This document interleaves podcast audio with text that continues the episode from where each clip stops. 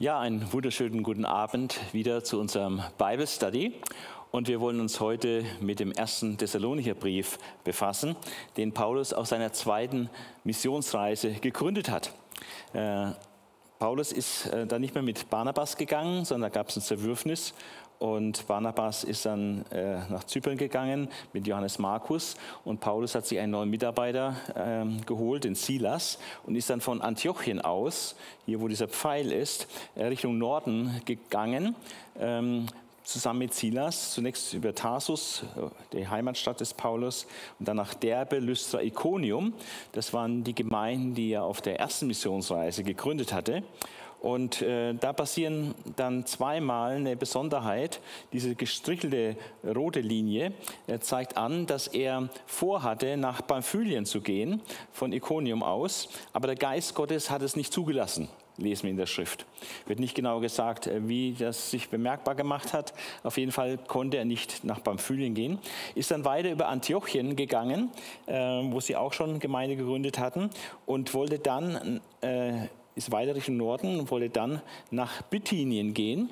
Ähm, aber auch da ähm, hat es nicht funktioniert und der Geist Gottes hat es gewehrt. Und so ist er dann nach Westen gegangen. Äh, dort in Troas am Meer äh, bekommt er den mazedonischen Ruf, äh, den berühmten mazedonischen Ruf, wo er eine Erscheinung hat in der Nacht. Und ähm, er erkennt daraus, er sieht einen Mann, der mazedonisch gekleidet ist und sagt, komm herüber und hilf uns.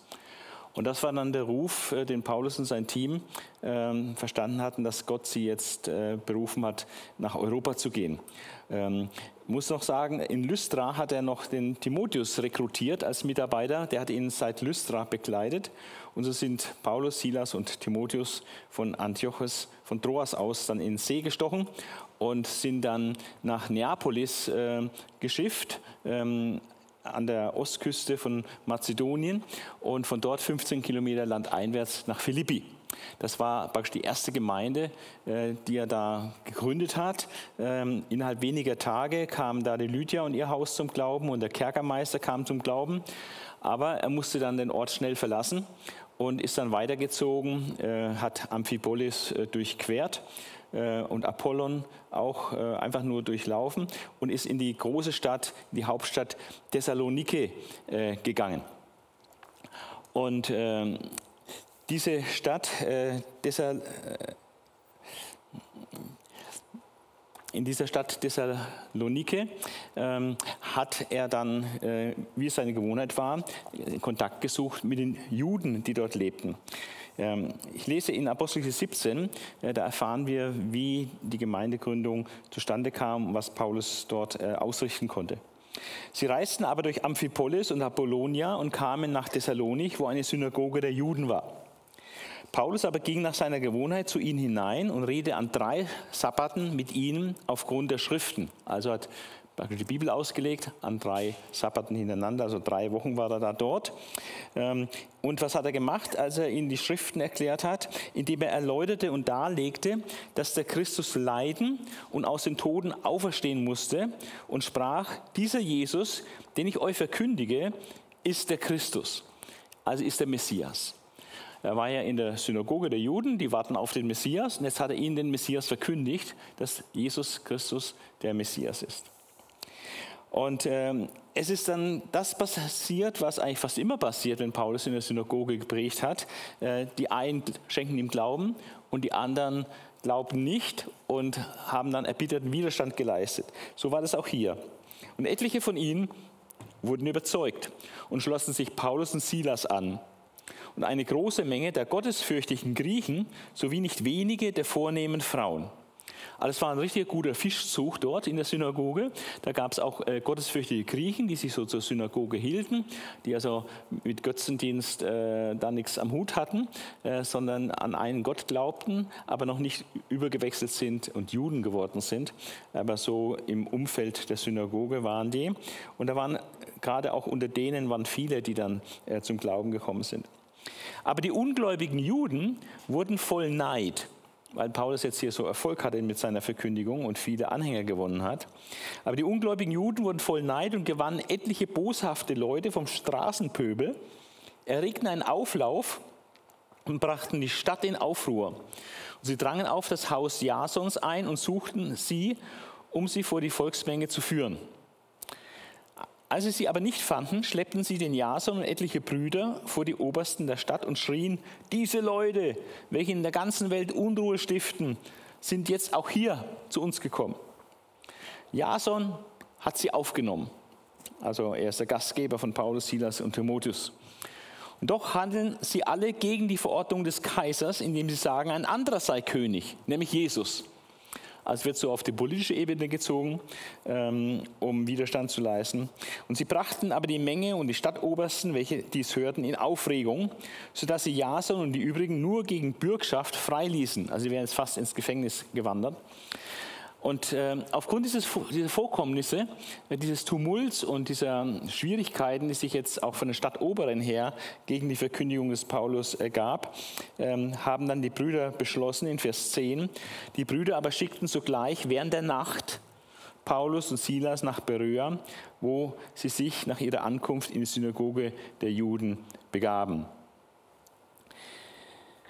Also sie sind dann weitergezogen äh, nach Berührer. Also es war ein kurzer Aufenthalt von drei Wochen äh, mit einer sehr erfolgreichen Verkündigung in der Synagoge. Die Gemeinde ist gegründet worden, aber Paulus und Silas mussten sehr schnell den Ort auch wieder verlassen wegen dem Widerstand äh, der Juden.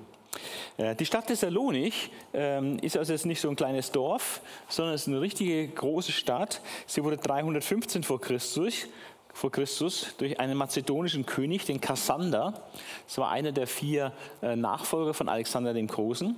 Ähm, der hat diese Stadt gegründet und sie benannt nach seiner Ehefrau. Ähm, und diese Ehefrau war eine Schwester Alexanders des Großen und hieß Thessalonike. Ja, daher hat der Ort dann seinen Namen. Und heute heißt die Stadt immer noch ähnlich, sie heißt Saloniki. Es war bedeut eine bedeutende Stadt und es war die Hauptstadt in Mazedoniens Reich und mit Sitz des Prokonsuls. Und es hatten dort auch viele römische Kolonisten äh, gesiedelt. Ähm, und auch viele Juden lebten dort und hatten ihre eigene Synagoge. Das hatten sie in Philippi zum Beispiel nicht. Da gab es nur ganz wenige Juden. Aber in Thessalonik gab es viele Juden, deswegen hatten sie auch eine Synagoge. Und dort hat der Paulus von der Verkündigung her immer den Ansatz gehabt, dort in der Synagoge erstmal zu predigen, zu schauen, was da passiert. Zur Zeit der Ankunft des Paulus hatte Thessalonich äh, mehr Einwohner als Villingen-Schwenningen zusammen, äh, nämlich etwa 100.000 Einwohner. Ähm, die Gemeinde äh, in Thessalonich hat sich dann ähm, natürlich auch weiterentwickelt, auch nach dem Weggang von, von Paulus. Ähm, die Gemeindegründung war ja unter recht äh, schwierigen äh, Bedingungen, wie wir gesehen haben. Ähm, und Paulus hatte da an drei Sabbaten in der Synagoge gepredigt, hat zu diesem Aufruhr geführt. Ähm, und Paulus ist dann weitergezogen nach Beröa. Und Timotheus, er ist zurückgeschickt worden oder zurückgelassen worden in Thessalonich, um die Gemeinde zu stärken, äh, während ähm, äh,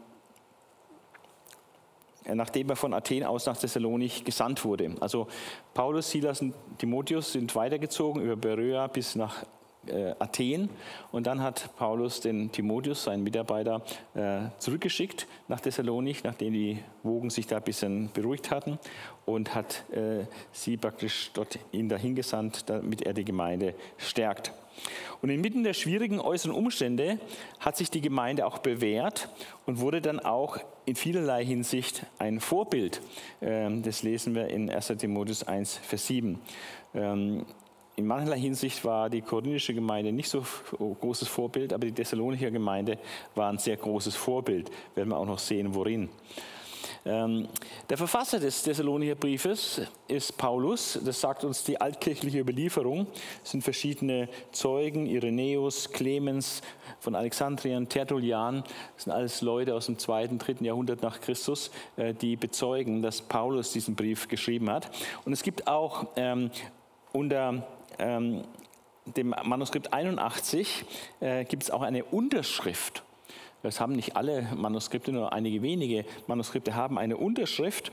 Und da als Unterschrift unter diesem Brief steht, es ist geschrieben an die Thessalonicher von Korinth, von Paulus, Silvanus und Timotheus. Also da ist eine weitere Bestätigung äh, außerhalb des eigentlichen Bibeltextes. Deswegen spricht man von äußeren Beweisen. Die inneren Beweise ähm, sind ähm, an sich klar, äh, steht im 1. Thessalonicher 1, Vers 1, Paulus und Silvanus und Timotheus an die Gemeinde der Thessalonicher.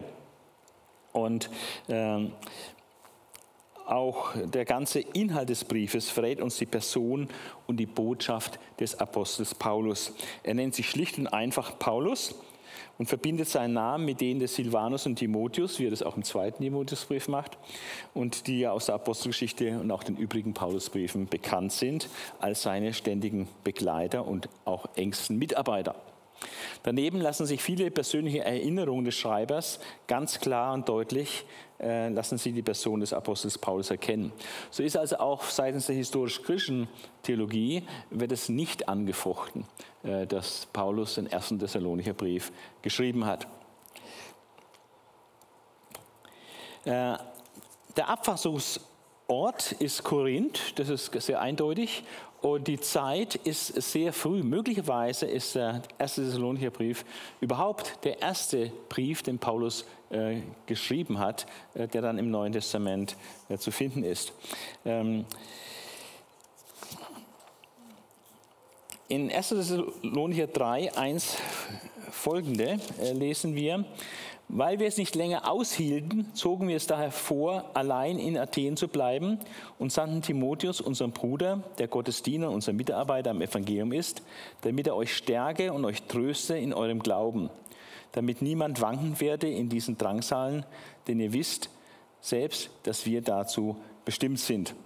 Also von Korinth aus hat er äh, Timotheus gesandt und auch dann diesen Brief geschrieben, weil er sich ja immer noch in Korinth äh, befindet. Apostelgeschichte 18, Vers 1 bis 5 äh, haben wir auch noch eine Information äh, zum Abfassungsort und zu unserer Zeit. Da lesen wir nicht etwas über den Zeitpunkt, währenddessen sich Paulus in Korinth aufhielt. Danach aber verließ Paulus Athen und kam nach Korinth, heißt es in Vers 1. Und in Vers 5 als aber Silas und Timotheus aus Mazedonien ankamen, wurde Paulus durch den Geist gedrängt, den Juden zu bezeugen, dass Jesus der Christus ist. Also Mazedonien, wie gesagt, Thessalonik ist die Hauptstadt von Mazedonien. Äh, und als dann Silas und Timotheus aus Mazedonien nachkamen, äh, dann hat er äh, mit ihnen dann in in, in Korinth dann äh, gearbeitet. Also das zeigt, dass der Abfassungsort Korinth ist. In 1. Thessalonicher 3, Vers 6 lesen wir noch, nun aber, da Timotheus von euch zu uns zurückgekehrt ist und uns gute Nachricht gebracht hat von eurem Glauben, eurer Liebe und dass ihr uns alle Zeit in guten Andenken habt und danach verlangt, uns zu sehen, gleich wie wir euch. Ja, also in dem Moment, als der Timotheus dann, den er gesandt hatte nach Thessalonich, um sie zu stärken im Glauben, als der dann zurückkam, äh, und dann eben in Korinth auf Paulus traf, äh, das war dann der Zeitpunkt, wo Paulus auch dann den ersten Thessalonicher verfasst hat, um praktisch darauf zu antworten, auf die Informationen, die er durch, äh, durch den Timotheus bekommen hat. Und auch in Apostelgeschichte 18 nochmal zurück, ähm, da haben wir noch eine Information über den Zeitpunkt.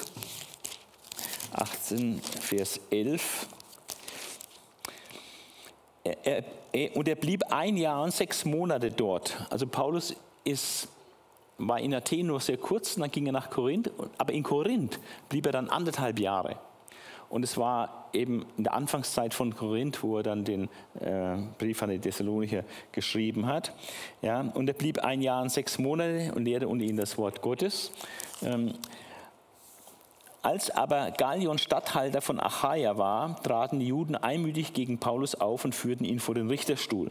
Also während dieser anderthalb Jahre in Korinth, wo Paulus in Korinth war, gab es wieder mal einen Tumult seitens der Juden und der wird datiert. Und das ist eine der wichtigsten Datumsangaben, die wir im Neuen Testament eigentlich überhaupt haben, äh, weil diese Statthalterschaft von Gallion, äh, die ist auch außerbiblisch klar dokumentiert und von daher kann man das äh, sehr genau zeitlich eingrenzen. Ähm, denn es gibt eine Gallion-Inschrift und die bestätigt, dass dieser Gallion auch nur eine recht kurze Zeitspanne dort in Korinth Statthalter war, nämlich im Jahr 50 bis 51 nach Christus. Und in der Zeit war Paulus eben in Korinth und in der Zeit, in der Anfangszeit von Korinth, hat er den Thessalonicher Brief geschrieben. Also es ist eine der wenigen so ganz ziemlich gesicherten Daten, äh, die wir im Neuen Testament haben. Und in Vers 17 heißt es, ähm, dass Gallion sich dann nicht darum gekümmert hat, äh, was da in Korinth geschah mit Paulus. Und ganz klar, Paulus war zur Zeit der Statthalterschaft von Gallion, die sehr enges Zeitfenster war, war er in Korinth. Und da hat er den Timotheus äh, Thessalonicher geschrieben, also 50 bis 51. Empfänger und Anlass.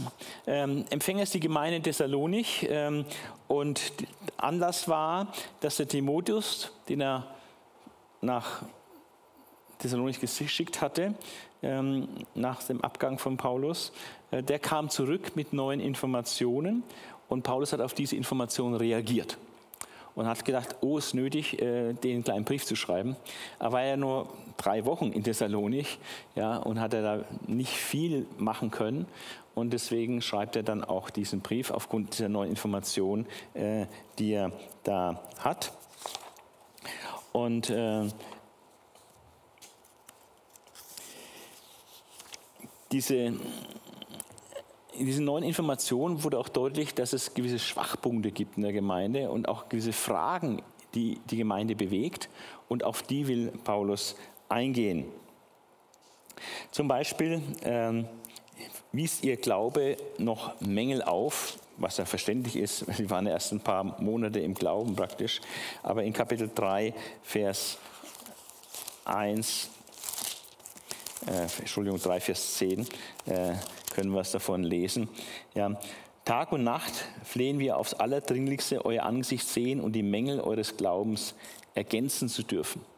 Also Paulus hat viel gebetet für die neu gegründete Gemeinde in Thessalonik und hat äh, natürlich gewusst, dass da noch viele Mängel im Glauben sind, die waren erst am Anfang ihres Glaubenslebens.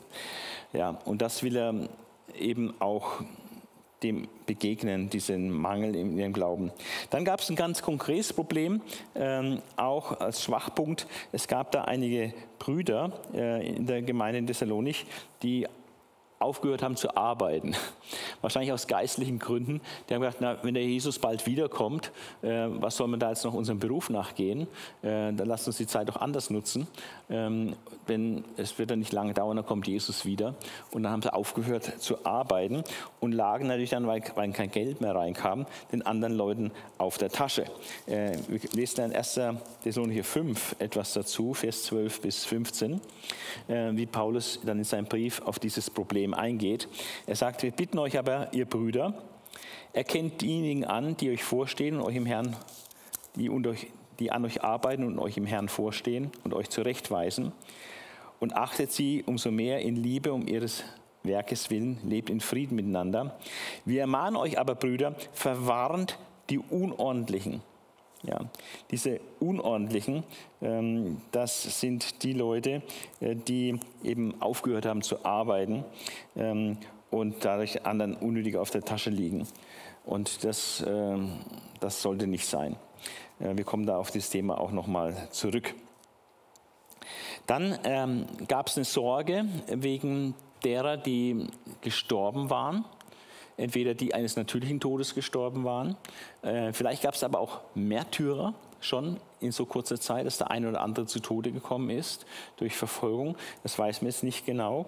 Ähm, aber in 1. Thessalonicher 4, Vers 13 äh, wird deutlich, äh, dass die einfach eine Frage hatten äh, im Blick auf, äh, was ist mit denen, die jetzt schon als Christen gestorben sind und das gar nicht miterleben, wenn Jesus wiederkommt. Ja.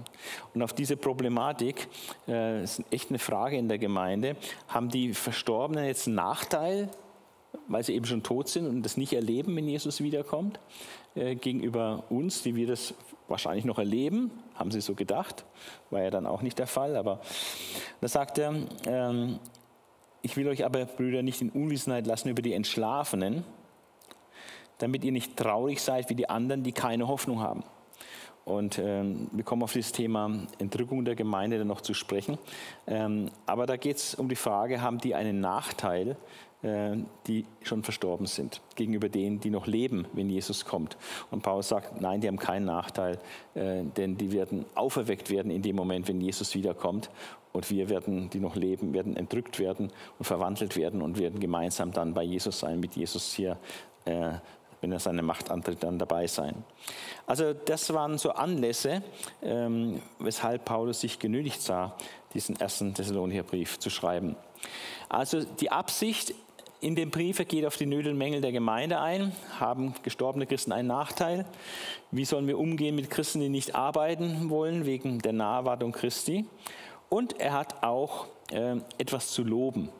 Es gibt eine ganze Reihe von Dingen, was richtig gut läuft in Thessalonich, obwohl die noch eine sehr junge Gemeinde sind, aber haben sie ähm, in mehreren Bereichen äh, wirklich dickes Lob verdient. Und ich möchte es mal, mal lesen in Kapitel 1, ähm, einige Verse, ähm, weil da, das sind sie wirklich außerordentlich vorbildlich, äh, die Thessalonicher.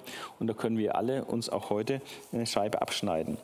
Ähm, Paulus sagt hier in Kapitel 1, Vers 2, wir danken Gott alle Zeit für euch alle, wenn wir euch erwähnen in unseren Gebeten. Also Paulus hat immer und immer wieder für die Gemeinden gebetet, indem wir unablässig gedenken an euer Werk des Glaubens und eure Arbeit der Liebe und euer Ausharren in der Hoffnung. Dieser paulinische äh, Dreiklang, ne? Glaube, Liebe, Hoffnung. Ja, das bringt er auch hier. Und das lobt er. Ähm, dass sie Gott alle Zeit danken dafür, wenn sie darüber nachdenken in ihrem Gebet, über ihr, ihr Glaubenswerk, die Arbeit der Liebe und das Ausharren der Hoffnung auf unseren Herrn Jesus, auf unseren Gott und Vater. Und jetzt kommt das. Äh, nicht nur das Glaube, Liebe, Hoffnung bei ihnen da ist, sondern jetzt auch ihre missionarische Einsatzfreudigkeit. Ähm, wir wissen ja von Gott, liebe Brüder, um eure Erwählung, denn unser Evangelium ist nicht nur im Wort zu euch gekommen, sondern auch in Kraft und im Heiligen Geist und in großer Gewissheit, so wie ihr ja auch wisst, wie wir unter euch gewesen sind, um euretwillen. Und jetzt kommt das Lob. Und ihr, Vers 6, und ihr seid unsere und des Herrn Nachahmer geworden. Und worin waren sie Nachahmer von Paulus und Nachahmer Christi? Sie waren Nachahmer, indem ihr das Wort unter viel Drangsal aufgenommen habt. Also es war kein leichter Weg, sich für Jesus zu entscheiden. Hier in Europa mit der Religionsfreiheit und so ist es kein großes Ding.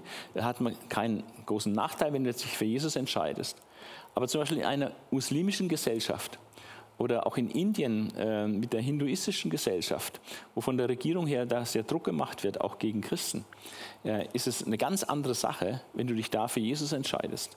Also in, den, in muslimischen Gesellschaften ist oft, dass du wirklich, wenn du dich bekehrst zu Jesus, äh, wirklich in Lebensgefahr dich bewegst. Und dass Familienmitglieder praktisch angehalten sind, äh, dich entweder zurückzubringen äh, zum muslimischen Glauben oder umzubringen. Ja. Und ähm, so krass äh, war es vielleicht jetzt nicht in Thessalonik, aber sie hatten schon große Schwierigkeiten. Ja. Und sie haben trotzdem das Wort unter viel Drangsal aufgenommen mit Freuden des Heiligen Geistes. Und diese Leidensbereitschaft, die diese Gemeinde gezeigt hat, sind sie Vorbilder geworden für alle Gläubigen in Mazedonien und Achaia. Also diese kleine junge Gemeinde in Thessalonik ist zum Vorbild, wie so ein Leuchtturm geworden äh, für die Gemeinden der gesamten Provinz äh, Mazedonien und in der Provinz Achaia. Also das ist wirklich ein, ein dickes Lob. Ähm, und ähm, mehr noch, ähm, nicht nur in Mazedonien, Achaia, sondern überall ist euer Glaube an Gott bekannt geworden, sodass wir es nicht nötig haben, davon zu reden. Also wir müssen euch gar nicht ermutigen, dass ihr mal ein bisschen von eurem Glauben redet. Das ist überall bekannt geworden. Denn sie selbst erzählen von uns, welchen Eingang wir bei euch gefunden haben und wie ihr euch von den Götzen zu Gott bekehrt habt. Also es war eine radikale Wende in ihrem Leben, weil die Entscheidung für Jesus Christus bedeutet auch gleichzeitig eine Abkehr von den Götzen. Ja. Und äh, das war völlig klar und das war äh, auch ganz klar äh, durchgeführt von den Thessalonichern und das war dann ein Zeugnis.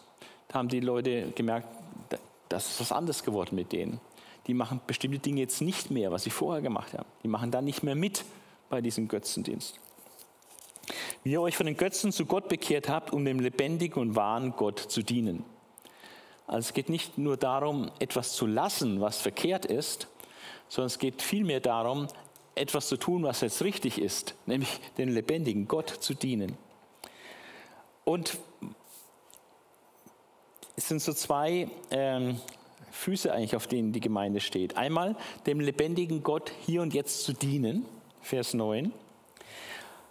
Und gleichzeitig seinen Sohn aus den Himmeln zu erwarten, also zu wissen, das ist jetzt hier nicht auf Dauer unsere Heimat, sondern unsere eigentliche Heimat ist im Himmel. Wir warten, dass Jesus wiederkommt und, und darauf freuen wir uns. Das wird der Höhepunkt unseres Lebens. Und, ähm, und seinen Sohn aus dem Himmel zu erwarten, den er aus den Toten auferweckt hat, Jesus, der uns errettet vor dem zukünftigen Zorn. Ja. Also das ist ein dickes, fettes Lob, was er der Gemeinde hier mitteilt.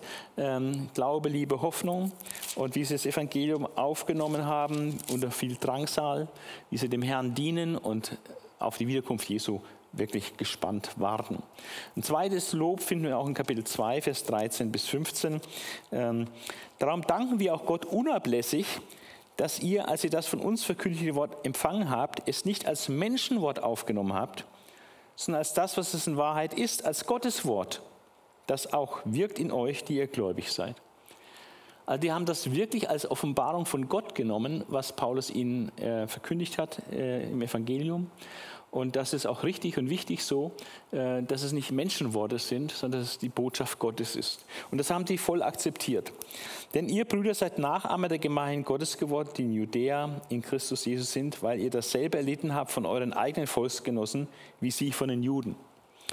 Also so wie die judenchristlichen Gemeinden in Judäa ähm, von ihren Landsleuten Schwierigkeiten bekommen haben und Verfolgung erlitten haben, so passiert es auch den Thessalonichern von ihren griechischen oder römischen Landsleuten, ja, äh, die dort sind, also römische Kolonisten oder griechische Landsleute.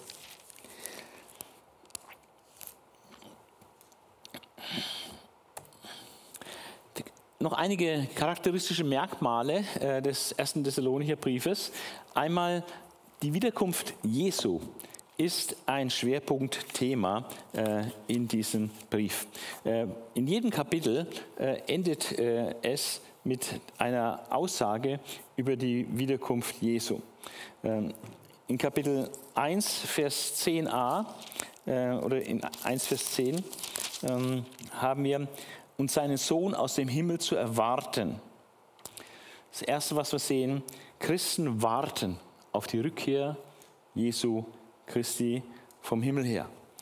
Dann äh, wird gesagt in Kapitel 1, auch Vers 10b, dass dieser Jesus, wenn er kommt, uns errettet vor dem zukünftigen Zorn. Äh, damit sind jetzt nicht äh, die Gerichte in der Offenbarung gemeint, sondern dass der zukünftige Zorn ist das, was die Menschen erwartet im Endgericht Gottes, äh, die nicht an Jesus glauben. Ja. Für die ist Zorn und Grimm und die anderen ist Herrlichkeit und Seligkeit. Ja. Aber wir werden errettet vor dem Zorn Gottes. Wir sind nicht mehr unter dem Zorn Gottes, sondern durch Jesus werden wir errettet vor dem zukünftigen Zorn Gottes. Wir kommen nicht in das Gericht, sondern wir sind durch die Bekehrung vom Tod zum Leben durchgedrungen. Also ähm, der zukünftige Zorn sind wir errettet. Wir werden bei Jesus, wenn Jesus kommt, vor ihm stehen. Kapitel 2, Vers 19. Seid ihr nicht, äh, denn wer ist unsere Hoffnung oder Freude oder Krone des Ruhms, seid nicht auch ihr es vor unserem Herrn Jesus Christus bei seinem Kommen. Ja, sie sind dann der Ruhm auch für Paulus, äh, Frucht seiner Arbeit, äh, wenn Jesus wiederkommt. Diejenigen, denen wir geistlich gedient haben, sind dann unsere Freude, unser Stolz, unsere Ehre, sagt Paulus hier. Dann, Jesus kommt zusammen mit all denen, die zu ihm gehören. Kapitel 3, Vers 13. Ähm, Paulus sagt, damit eure Herzen gestärkt und untadelig erfunden werden in Heiligkeit vor unserem Gott und Vater beim Kommen unseres Herrn Jesus Christus mit allen seinen Heiligen. Also Jesus kommt mit Engeln, aber auch mit allen seinen Heiligen, mit den Gläubigen, äh, die vorher vereint sind in der Luft dem Herrn entgegengerückt werden. Die Toten in Christus werden auferstehen, verwandelt werden, in neuen Leib bekommen. Die noch lebenden Gläubigen werden verwandelt werden, in einem Nu den neuen Leib bekommen und mit Christus vereinigt und mit, mit Christus dann zusammen auf die Erde kommen, wo dann Jesus seine Herrschaft antritt. Ja, also das ist äh, sehr wichtig, dass Jesus mit den Gläubigen kommt, die er vorher verwandelt hat und diesen äh, Auferstehungsleib äh, ihnen gegeben hat, sei es durch Totenauferstehung hindurch oder sei es durch Verwandlung unseres lebenden Leibes, wenn wir noch leben, wenn Jesus wiederkommt. Dann die verstorbenen Gläubigen sind bei der Wiederkunft Jesu gegenüber den noch lebenden Gläubigen nicht benachteiligt. Das ist die entscheidende Aussage in Kapitel 4, Vers 15. Ähm, sagt er, denn das sagen wir euch in einem Wort des Herrn, wir, die wir leben und bis zum Kommen des Herrn übrig bleiben, werden den Entschlafenen nicht zuvorkommen. Also wir haben keinen Vorteil denen gegenüber. Wir haben da keinen Vorsprung, sondern gleichzeitig werden wir mit denen auch verwandelt und äh, dann mit Christus zusammen hier auf die Erde kommen. Wenn Jesus kommt, werden zuerst die Totengläubigen auferweckt und die lebenden Gläubigen werden mit ihnen zusammen in Wolken fortgerissen, entrückt und für immer bei Jesus sein auch in 1. Thessalonicher Kapitel 4, Vers 16. Denn der Herr selbst wird, wenn der Befehl ergeht und die Stimme des Erzengels und die Stimme des Stimme und die Posaune Gottes erschallt, vom Himmel herabkommen und die Toten in Christus werden zuerst auferstehen. Also die haben keinen Nachteil, im Gegenteil, sie stehen zuerst auf. Danach werden wir, die wir leben und übrig bleiben, zugleich mit ihnen, also den auferweckten Toten Gläubigen, zugleich mit ihnen dann ähm, zur Begegnung mit dem Herrn in die Luft versetzt. Und so werden wir bei dem Herrn sein alle Zeit. Das ist ein großer Trost. Äh, die verstorbenen Gläubigen haben keinen Nachteil äh, bei der Wiederkunft Jesu gegenüber denen, die das noch erleben. Dann der Tag des Herrn wird unerwartet kommen, wie ein Dieb in der Nacht, sagt uns 1. Thessalonicher 5, Vers 2. Denn ihr wisst ja genau, dass der Tag des Herrn so kommen wird wie ein Dieb in der Nacht, also völlig unerwartet. Ähm, plötzlich. Ja. Wenn die Leute sagen, jetzt haben wir Friede und Sicherheit, wird plötzlich Gottes vernichtendes Strafgericht über sie hereinbrechen, heißt es. Also es wird völlig unerwartet sein für die Welt. Die werden überhaupt nicht damit rechnen. Die haben Jesus gar nicht auf dem Schirm. Für die Gläubigen ist das nicht so unerwartet, aber für die Welt ist es vollkommen unerwartet. Äh, Im Gegenteil, die Leute werden sagen Friede und Sicherheit. Irgendwie wird die Welt sich beruhigen durch äh, die Wirksamkeit des Antichristen, wird eine große Herrschaft sein. Kommen wir dann noch drauf beim zweiten Thessalonicher Brief.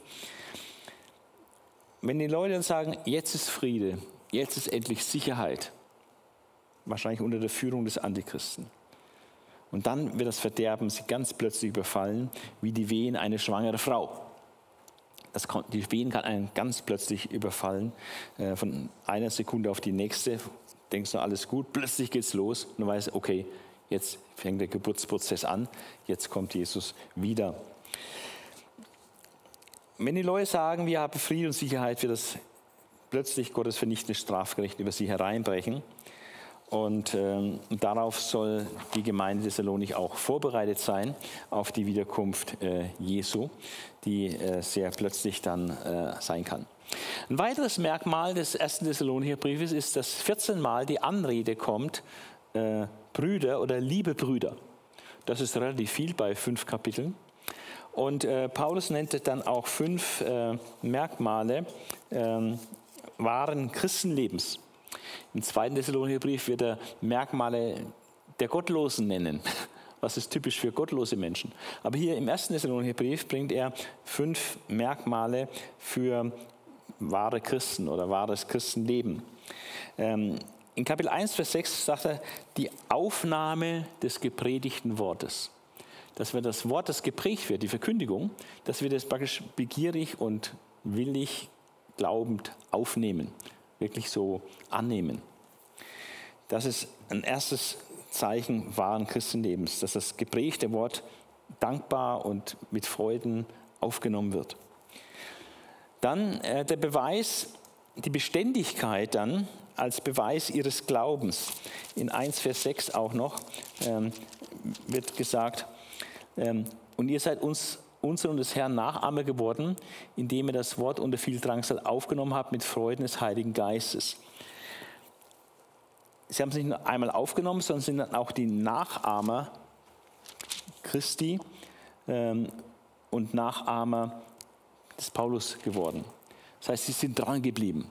Es geht nicht um einen Anfang, das Wort einmal aufzunehmen, sondern auch dem Vorbild des Verkündigers, dem Vorbild, vor allem das Vorbild des Herrn Jesus Christus, nachzueifern. Und das haben sie dann auch gemacht. Dann der evangelistische Eifer. Das ist ein Kennzeichen von lebendigen Gläubigen, ja, ähm, dass dass ihr Glaube bekannt wird. Das heißt, sie haben davon geredet. Da konnten sie überhaupt nicht schweigen. Ihr Herz war voll davon, dass sie jetzt äh, zu Jesus gehören, dass sie ihr Leben völlig geändert hatten. Und das, das muss dann weitergegeben werden. Und das hat sich wirklich ausgebreitet, dieser evangelistische Eifer zu zeugen von dem, was sie erlebt haben mit Gott. Ähm, das ist ein Merkmal wahren Christenlebens. Und ähm, ein äußerliches Merkmal ist die sichtbare Abkehr von den Götzen und die sichtbare Hinwendung zu Gott. Das Leute haben, die dienen jetzt nicht mehr den Götzen. Die gehen da nicht mehr in die Tempel und zünden da irgendwelche Kerzen an oder machen da irgendwelche Opferriten äh, und sonstige Sachen. Nein, das, das sind die jetzt nicht mehr. Die machen jetzt was anderes. Die besuchen jetzt christliche Gottesdienste zum Beispiel. Ja, und äh, sie, sie leben jetzt für Gott. Und ähm, die lebendige Naherwartung, dass sie wirklich damit rechnen, da kommt jetzt ein ganz wichtiges Ereignis. Jesus kommt wieder. Darauf warten wir. Das ist jetzt äh, unser Horizont, das ist unsere Erwartung im Leben, dass Jesus wiederkommt. Wir erwarten nicht irgendwie ein Sportereignis oder irgendwas, ähm, dass man reich wird oder sonst was, sondern wir erwarten, dass Jesus wiederkommt und warten darauf. Also diese Merkmale wahren Christenlebens sind sehr markant.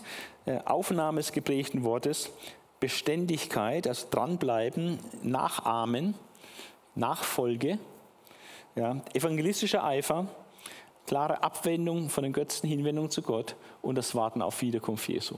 Das sind so typische Merkmale von wahren Christen.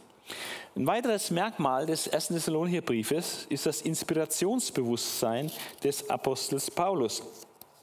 In Kapitel 2, Vers 13 äh, sagt er, Darum danken wir auch Gott unablässig, dass ihr, als ihr das von uns verkündigte Wort Gottes empfangen habt, es nicht als Menschenwort aufgenommen habt, sondern als das, was es in Wahrheit ist, als Gottes Wort, das auch wirkt in euch, die ihr gläubig seid. Also Paulus war sich bewusst, wenn er das Evangelium verkündigt, dann sind es nicht seine eigenen Gedanken, sein eigenes Wort, etwas, was er sich ausgedacht hat, sondern wenn er das Evangelium verkündigt, dann verkündigt er das Wort Gottes. Das heißt, er gibt das weiter, was, was Gott gesagt hat. Das ist Inspiration. Also er, er ist praktisch Sprachrohr Gottes. Das ist Paulus klar. Wenn er das Evangelium verkündigt, äh, macht es nicht auf eigene Rechnung, sondern ist er Sprachrohr Gottes und wird von Gott geleitet in dieser Sache. Ähm, das Thema Entrückung hatte ich schon angesprochen. In Kapitel äh, 4 äh, kommt es vor. Aber äh, bei diesem Thema Entrückung geht es überhaupt nicht darum, was heute viele denken, dass die Entrückung dazu da ist, ähm, dass man nicht die Trübsale in der Trübsalzeit erleiden muss dass wir da als Christen davon verschont werden. Darum geht es überhaupt nicht, es wird überhaupt nicht in der, Schrift, in der Bibel angegeben als ein Grund für die Entrückung wird überhaupt nicht erwähnt. Und das ist auch nicht der, der, der, Zweck von Entrückung. Es hat damit überhaupt nichts zu tun. Ich glaube, dass wir als Christen ähm, wirklich auch da durch müssen und dass äh, es einmal wiederkommt für die Gläubigen und gleichzeitig auch für die Ungläubigen, dass es nicht zwei verschiedene Wiederkünfte Christi gibt, wie viele behaupten heute. Ja, ähm, es ist einfach vom Text her so eindeutig, dass es das Thema Trübsal, Trübsal überhaupt keine Rolle spielt, wenn hier von Entrückung gesprochen wird. Also die Bibel lehrt das nicht, dass der Zweck der Entrückung der sei, uns vor den Trübsalen zu bewahren äh, in der Endzeit. Sondern es ist ein ganz anderer Zusammenhang, ein ganz anderer Kontext. Ähm, nämlich der Kontext ist, haben die verstorbenen Gläubigen einen Nachteil gegenüber denen, die noch leben, wenn Jesus wiederkommt. Und das haben wir ja beantwortet vorhin, äh, dass da kein Nachteil da ist, äh, sondern dass die Gläubigen auferweckt werden, einen neuen Leib bekommen und äh, zu Jesus kommen und die noch Lebenden werden dann verwandelt werden und in die Wolken dem Herrn entgegengerückt werden, um dann mit ihm auf die Erde zu kommen. Ja, das ist der einzige Zweck der Entrückung, dass sie nicht sterben müssen sondern sie verwandelt werden und dann dem Herrn entgegengerückt werden im Moment seines Kommens in Macht und Herrlichkeit. Und es gibt nur noch einen weiteren Text, der überhaupt von der Entrückung lehrt in der Bibel. Ähm, das ist 1. Korinther 15. Und das können wir uns auch noch anschauen. Und da wird auch überhaupt nichts von Trübsalzeit gesagt, äh, sondern da heißt es in 1. Korinther 15, Vers 51 bis 53, siehe, ich sage euch ein Geheimnis. Wir werden nicht alle entschlafen, wir werden aber alle verwandelt werden. Also es ist ein wunderbares Geheimnis. Es werden tatsächlich nicht alle Christen sterben müssen. Das ist wirklich eine Sensation. Ja. Man sagt es äh, nicht so sicher wie der Tod. Ne? Ja, aber der Tod ist auch nicht sicher. Muss ich euch jetzt verunsichern. Der Tod ist nicht sicher, denn es heißt ganz klar, wir werden nicht alle sterben müssen. Es werden nicht alle entschlafen. Ja, wir werden nicht alle entschlafen. Wir werden aber alle verwandelt werden. Das heißt, wir bekommen den neuen Auferstehungsleib. Und zwar manche bekommen den, ohne vorher durch den Tod gehen zu müssen. Und zwar plötzlich in einem Augenblick zur Zeit der letzten Posaune, das ist ein Bild für die Rückrufung der Armee, der Armee. Wenn die letzte Posaune ertönt, dann kann man heimgehen, ist der Kampf zu Ende. Wenn die letzte Posaune ertönt, äh, da haben die Christen ihren Glaubenskampf gekämpft und sie kommen heim zu Jesus. Das ist die letzte Posaune hat nichts mit der Offenbarung zu tun, im Buch der Offenbarung, weil das war ja zu dem Zeitpunkt noch gar nicht geschrieben. Die letzte Posaune ist einfach das Signal für die Rückkehr oder das Ende des, des Kampfes. Also plötzlich in einem Augenblick zur Zeit der letzten Posaune, denn die Posaune wird erschallen und die Toten werden auferstehen unverweslich. Und wir, die noch leben in dem Moment, wenn Jesus da wiederkommt, wir werden verwandelt werden. Denn dieses Verwesliche muss Unverweslichkeit anziehen und dieses Sterbliche muss Unsterblichkeit anziehen. Ja. Also das ist das Geheimnis der Entrückung. Darum geht es, nicht alle Christen müssen sterben. Und die, die schon gestorben sind, haben aber keinen Nachteil gegenüber denen, die die Wiederkunft Jesu erleben. Das ist der Inhalt eigentlich, worum es bei Entrückung geht. Ähm, und dass wir dann, wenn wir noch leben sollten, wenn wir es erleben sollten, wenn du das erleben solltest, dass Jesus wiederkommt, ohne dass du vorher gestorben bist, kannst du dich richtig darauf freuen. Paulus sagt mal, äh, sehen Sie eigentlich danach, überkleidet zu werden. Also nicht entkleidet zu werden, zu sterben und dann aufzuerstehen, sondern eigentlich überkleidet zu werden. Das heißt noch zu leben, wenn Jesus kommt, um dann verwandelt zu werden und ihm entgegengerückt zu werden. Ja. Also das zum Thema Entrückung, das wird hier glasklar gelehrt äh, von Paulus und hat aber nichts mit irgendwelchen Bewahrung vor der zukünftigen Trübsalzeit zu tun. Das äh, ist überhaupt kein Thema in der Bibel. Ein letztes charakteristisches Merkmal noch von 1. Thessalonicher Brief ist, dass er in Kapitel 5 ähm, fünf tolle Bilder benutzt, ähm, um zu ermahnen. Äh, hauptsächlich geht es um, um, Wachsamkeit, dass wir wach sind und uns nicht einlullen lassen äh, durch die Geschäftigkeit des Lebens und alle möglichen Sachen, äh, sondern dass wir wirklich hellwach sind im Blick auf die Wiederkunft Jesu. Das ist ganz wichtig.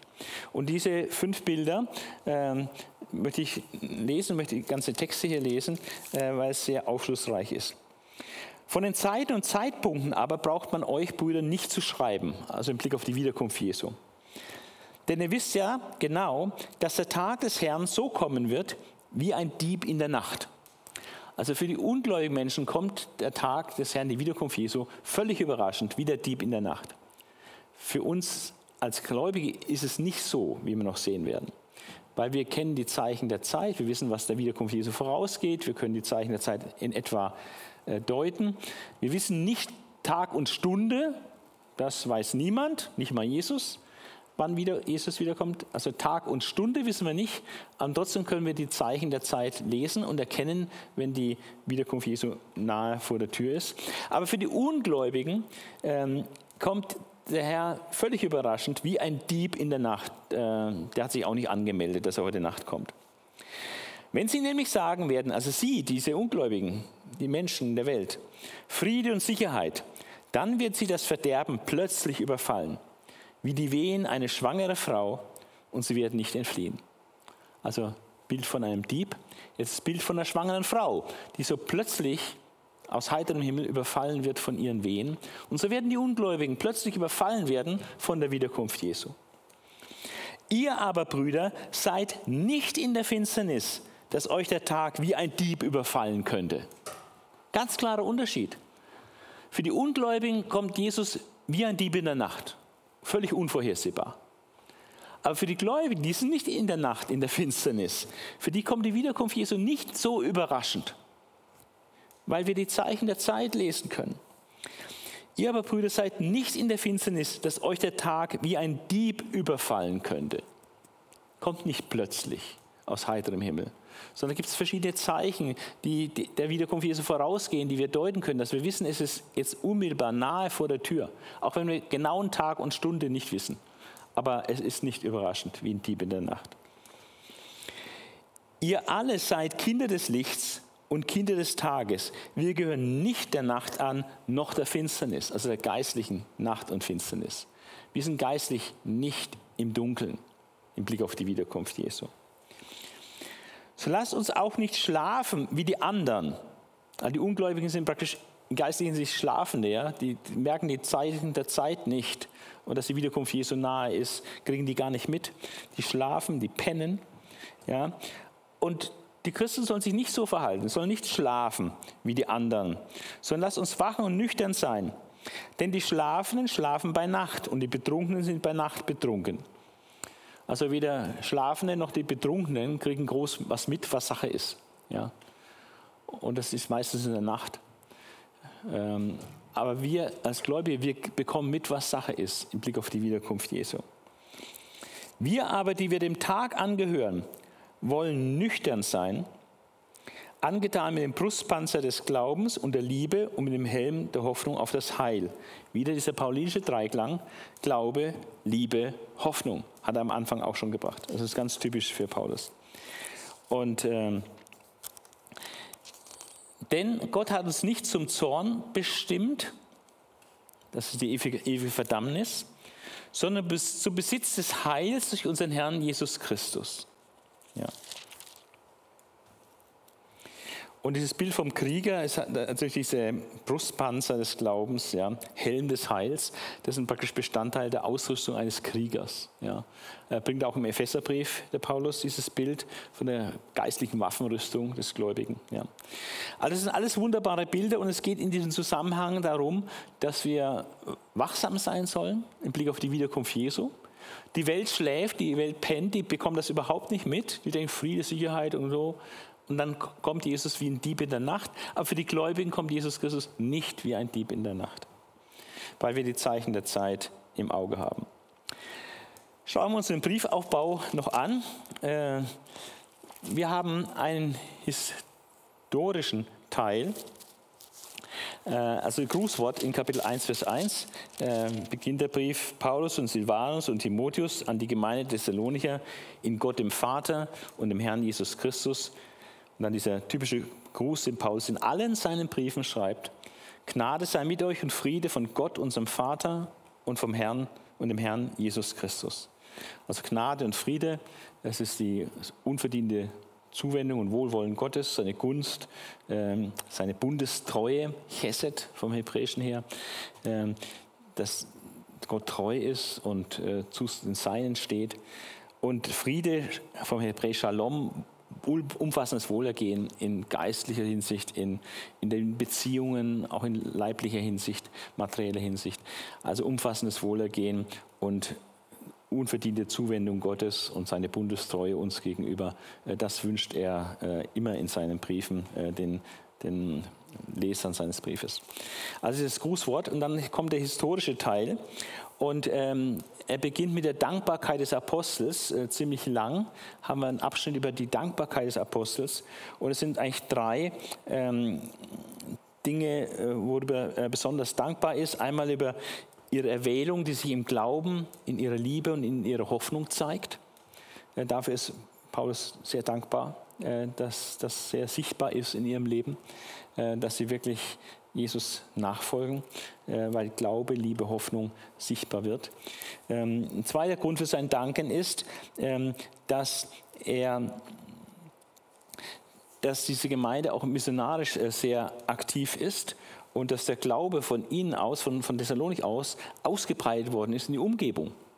Also sie haben sich multipliziert, äh, die haben das Evangelium hinausgetragen in die Umgebung, in andere Städte. Ähm, das ist sehr äh, vorbildlich und dafür ist der Apostel sehr dankbar. Und ähm, dass sie das Evangelium aufgenommen haben als das Wort Gottes nicht als Menschenwort, irgendeine neue philosophische Idee von Paulus, jetzt hat Paulus Jünger, sondern dass sie erkannt haben, dass die Verkündigung des Apostels Paulus, dass das das Reden Gottes ist.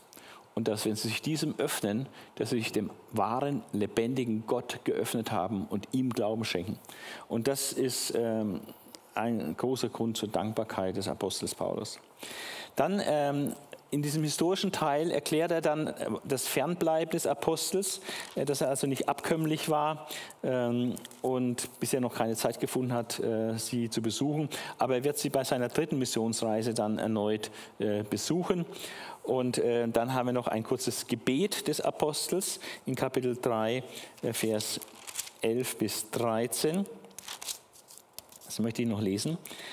Ein tolles Gebet, kurz knackig. Oft sind die Gebete von Paulus einfach kurz und knackig, aber eine starke geistliche äh, Note, äh, starker geistlicher Akzent. Äh, das sagte er selbst aber, Gott unser Vater und unser Herr Jesus Christus möge unseren Weg zu euch lenken. Ja, also bisher war es noch nicht möglich, dass er sie besucht hat, aber er bittet darum, dass Gott der Vater und der Herr Jesus, die beiden sind auf einer Ebene, ja, dass Gott der Vater und der Herr Jesus Christus ihren Weg lenken möge zu ihnen hin. Euch aber möge der Herr wachsen lassen und überströmt machen in der Liebe zueinander und zu allen, gleich wie auch wir sie haben zu euch. Also er bittet um geistliches Wachstum und dass sie überströmt werden in der Liebe. Das ist eigentlich das Liebe ist das Höchste ohnehin, ja. Und Gott lieben, den Nächsten lieben und ähm, kann eigentlich nichts Besseres wünschen einem, einem Christen, als dass er in der Liebe überströmt wird. Äh, das Wissen und die Erkenntnis zu mehren ist auch gut und wichtig und richtig, aber noch wichtiger ist, in der Liebe zu wachsen. Manchmal sagt Paulus, äh, wenn die Liebe sehr stark ist, dass sie auch ihre Kenntnis nachwachsen soll. Aber Erkenntnis ohne Liebe äh, ist auch wertlos. Und von daher ähm, ist hier ein ganz hohes Gebetsanliegen, was wir auch für unsere Mitgläubigen und äh, beten können und beten sollten, dass sie, der Herr sie wachsen lassen möge und sie überströmend machen möchte in der Liebe. Das Überströmen ist ein tolles Wort, wie so ein Fluss, der über die Ufer steigt überfließend, überströmt, also mehr als normal, mehr als nötig, überströmt, überschwänglich, ja, mehr als normal. Ähm, das möge der Herr schenken. Euch aber möge der Herr wachsen lassen und überströmt machen in der Liebe zueinander, aber auch zu allen anderen außerhalb äh, ihrer Gemeinde ähm, und auch äh, so, wie Paulus das auch selber pflegt und vorlebt. Damit eure Herzen gestärkt und untadelig erfunden werden in Heiligkeit vor unserem Gott und Vater beim Kommen unseres Herrn Jesus Christus mit allen seinen Heiligen. Also dieses Überströmen der Liebe, was Paulus als Gebetsanliegen hat, dass sie in der Liebe überströmt werden, also wirklich mehr als normal, äh, überdurchschnittlich werden, ähm, damit eure Herzen gestärkt und untadelig erfunden werden in Heiligkeit. Also, dass sie starkes Christusbewusstsein haben, wissen, wer sie sind, was ihre Identität in Christus ist, was, wer Christus ist, was es für sie bedeutet, was es mit der Erlösung auf sich hat, dass es gestärkt werden ähm, am inneren Menschen, am Herzen gestärkt werden, untadelig erfunden werden in Heiligkeit. Also die Sünden abgelegt haben. Ja? Und heißt nicht Perfektion, äh, sündlos, aber untadelig in Heiligkeit, also in der Heiligkeit wandeln, im, im Licht leben, im, im, Geist leben, Jesus nachfolgen, ja, in Jesus bleiben. Äh, und wenn man gefallen ist, wieder aufstehen, um Vergebung bitten und weitergehen. Das ist untadelig äh, in Heiligkeit. Gott ist heilig und wir sollen auch heilig sein, getrennt von der Sünde, von allem Bösen. Ja. Und ähm, das ist ihm Anliegen, dass, damit eure Herzen gestärkt werden und ihr untadelig erfunden werdet in Heiligkeit vor unserem Gott und Vater. Wann? Zu einem bestimmten Zeitpunkt. Wenn Jesus kommt. Und ähm, wenn du auf einen Besuch wartest, schon lange, dass du, dass ein, ein Familienmitglied, den lange nicht gesehen hast, dass er endlich kommt und dich besucht, ähm, da willst du dich auch gut präsentieren, ja. Und ähm, und so ist Jesus im Moment im Himmel, aber er, er, wird wiederkommen. Und wenn er wiederkommt, dann wollen wir uns auch gut präsentieren. Ja, da wollen wir gefunden werden, dass wir dann nicht gerade in der Sünde äh, äh, suhlen. Ja, wir wollen gefunden werden, dass wir bei der Arbeit sind, äh, was der uns aufgetragen hat, und dass wir in Heiligkeit, unteilig erfunden werden, in Heiligkeit vor, vor Gott. Dass wir in der, wirklich in der intensiven Jesus-Nachfolge gefunden werden, in Heiligkeit. Ähm, und dann können wir uns freuen, wenn er kommt und wir dann so vor ihm stehen. Und wenn er kommt mit allen seinen Heiligen. Alles war der historische Teil mit dieser dreifachen Dankbarkeit des Apostels. Er hat erklärt, warum er äh, sie bisher nicht besuchen konnte, weil er nicht abkömmlich war. Aber er betet dann, dass der Herr es schenken möge, dass er den Weg zu ihnen findet. Und das hat er noch einige geistliche Gebetsanliegen gebetet. Dann im Lehrteil, die letzten zwei Kapitel hat er dann einen Lehrteil, da geht es um ethische Fragen in den ersten zwölf Versen, einmal um Sexualmoral äh, und ähm, da werden klare Maßstäbe gesagt, die etwas anders sind als in der Welt, also als in ihrer Umgebung. Weil nun, ihr Brüder, bitten und ermahnen wir euch in dem Herrn Jesus, dass ihr in dem noch mehr zunehmt, was ihr von uns empfangen habt, nämlich wie ihr wandeln und Gott gefallen sollt. Es geht darum, dann auch ein gottgemäßes Leben zu führen. Denn ihr wisst, welche Gebote wir euch gegeben haben im Auftrag des Herrn Jesus. Denn das ist der Wille Gottes, eure Heiligung. Manchmal fragen Leute, ja, was will Gott? Es gibt viele Bibelstellen, wo heißt, das ist der Wille Gottes. Zum Beispiel eure Heiligung. Oder äh, betet alle Zeit, äh, freut euch und so weiter. Denn das ist der Wille Gottes in Christus Jesus an euch. Es gibt einige Dinge, die im, im, Wort Gottes genannt werden, das ist der Wille Gottes, was allen Gläubigen gilt. Ja? Und ähm, ein großer Wille Gottes ist unsere Heiligung, dass wir in dieser Absonderung von der Sünde und dieser Absonderung von den unguten Dingen äh, Fortschritte machen und uns äh, in der Hinwendung zu Gott äh, immer stärker positionieren. Ja. Und das ist Heiligung, Absonderung vom Bösen, Absonderung von der Sünde. Aussonderung für Gott. Es ist nicht nur Absonderung von dem Negativen weg, sondern es ist auch die Auswahl und, und, und Zuordnung zu Gott und zu dem Guten hin. Ja, Heiligung. Es ist geheiligt für etwas. Ja. Wir sind auch geheiligt, um Gott zu dienen. Also darum geht es, äh, das ist der Wille Gottes, eure Heiligung. Heiligung heißt eigentlich Absonderung. Ne?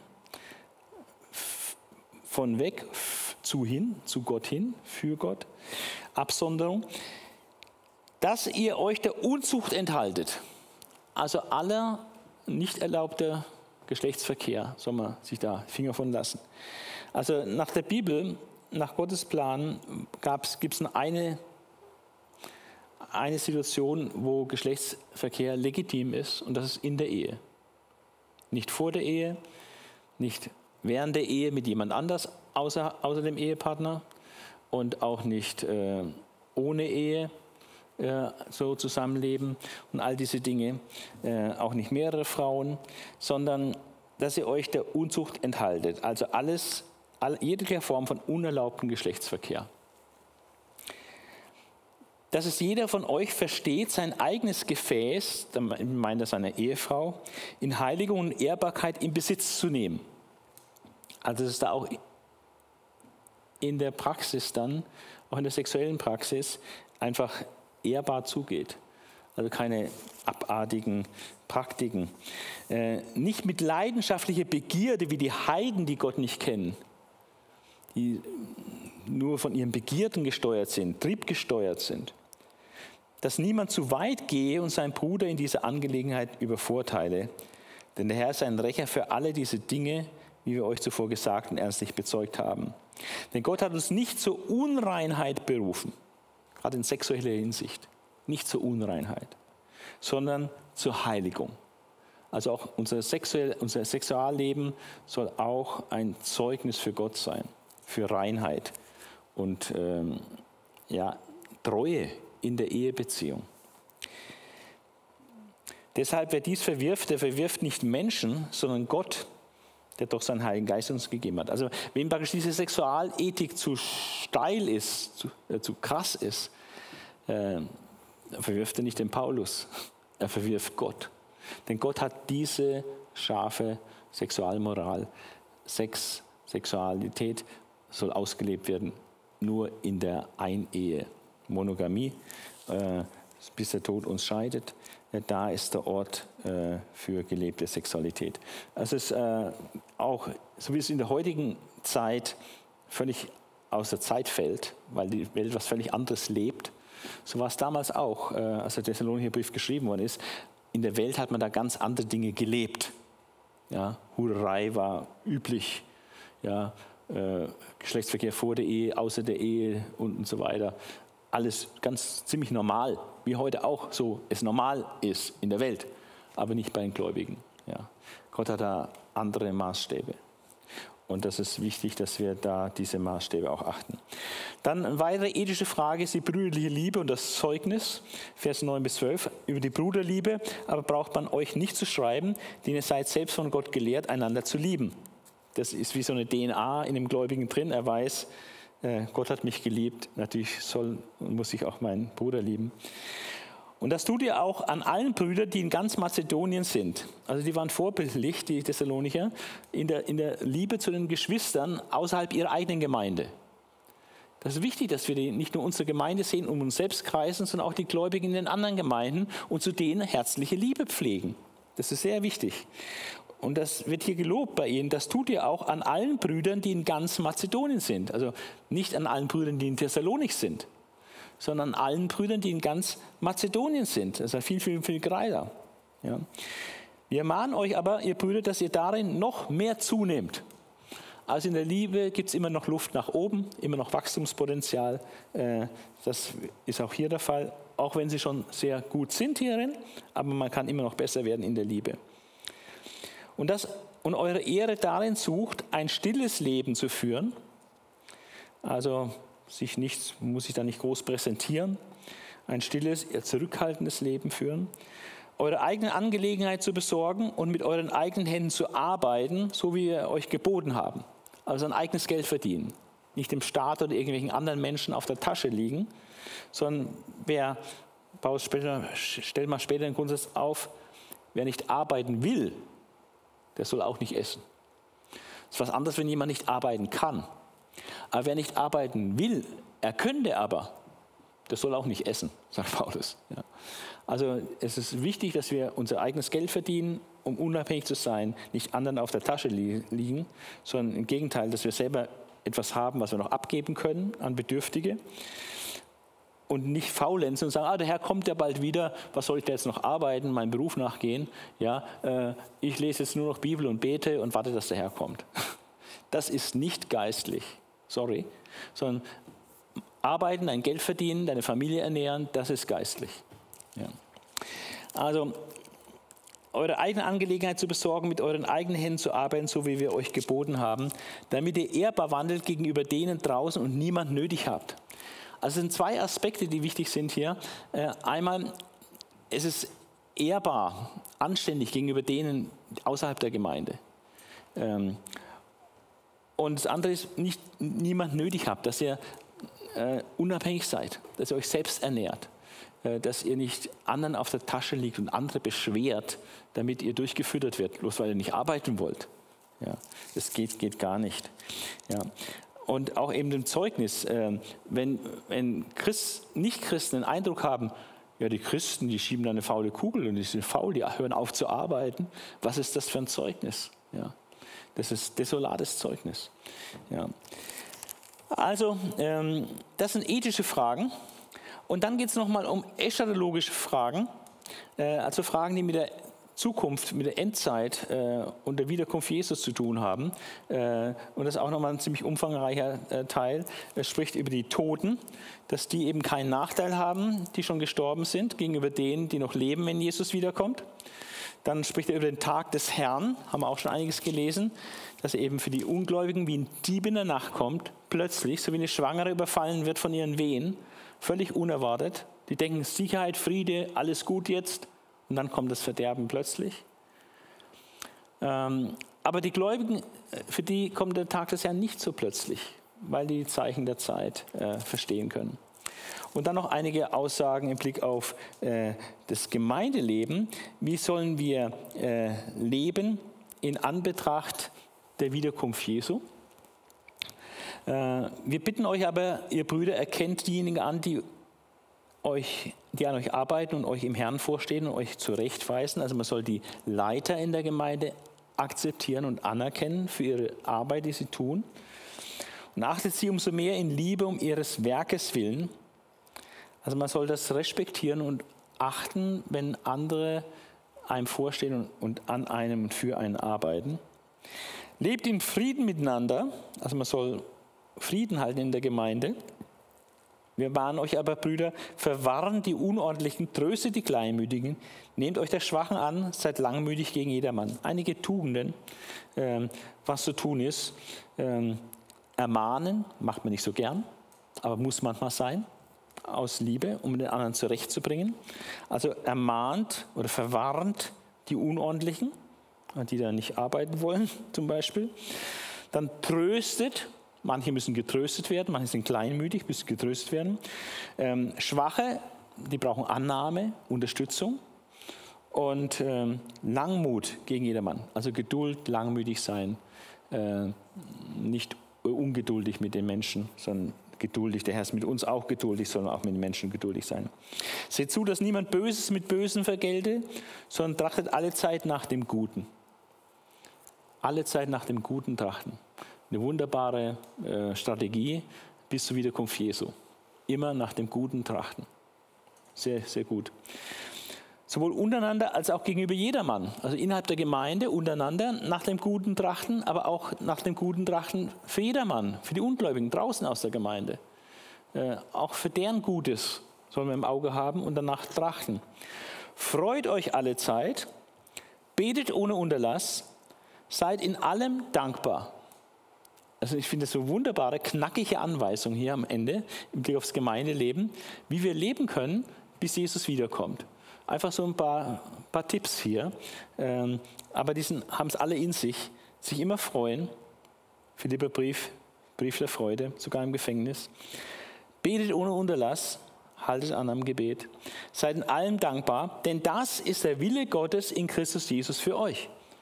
Also brauche ich nicht kompliziert fragen, was ist der Wille Gottes für mein Leben. Hier zum Beispiel, hier steht es, was der Wille Gottes ist. Sei allezeit fröhlich, bete ohne Unterlass, sei in allen Dingen dankbar. Das ist der Wille Gottes. Ja. Wie auch deine Heiligung ist auch der Wille Gottes. Ja. Die Weissagung verachtet nicht. Also in manchen christlichen Kreisen äh, geschieht das leider. Ja, aus lauter Angst, dass da was Schlimmes reinkommen könnte, tut man alles verbieten oder so, äh, das ist unbiblisch. Die Weissagung verachtet nicht. Aber prüft alles. Es muss geprüft werden. Gerade die Weissagung muss geprüft werden. Ähm, und das Gute behaltet. Wieder die Betonung auf dem Positiven. Das Gute behaltet. Heißt nicht, prüft alles und kritisiert das Negative, sondern prüft alles auch was an Weissagung so reinkommt. Und wenn was Gutes dabei ist, dann behaltet es. Ja. Prüft alles das Gute behaltet. Enthaltet euch des Bösen in jeglicher Gestalt. Alles so ein wirklich wichtiges Leitmotiv. Äh, mit bösen Dingen, sündigen Dingen, schlechten Dingen, das sollen wir absolut nichts zu tun haben. Egal in welcher Gestalt das daherkommt, äh, in Wort, in Bild, in Ton, ja, in Gewohnheiten. Enthaltet euch des Bösen in jeglicher Gestalt. Ja, da oben schon gesagt, trachtet alle Zeit nach dem Guten. Enthaltet euch des Bösen in jeglicher Gestalt. Also das sind einige ganz, ganz praktische Tipps, äh, nur wenige Verse, aber wenn man das auch nur annähernd umsetzt, was hier in Vers 12 bis Vers 22 in diesem kurzen Abschnitt, was da drin steht, äh, dann hat man schon sehr, sehr viel richtig gemacht. Ja. Und das ist äh, für die Gemeinde, für einen selber nur unheimlich gut und hilfreich, äh, wenn man das im Leben umsetzt.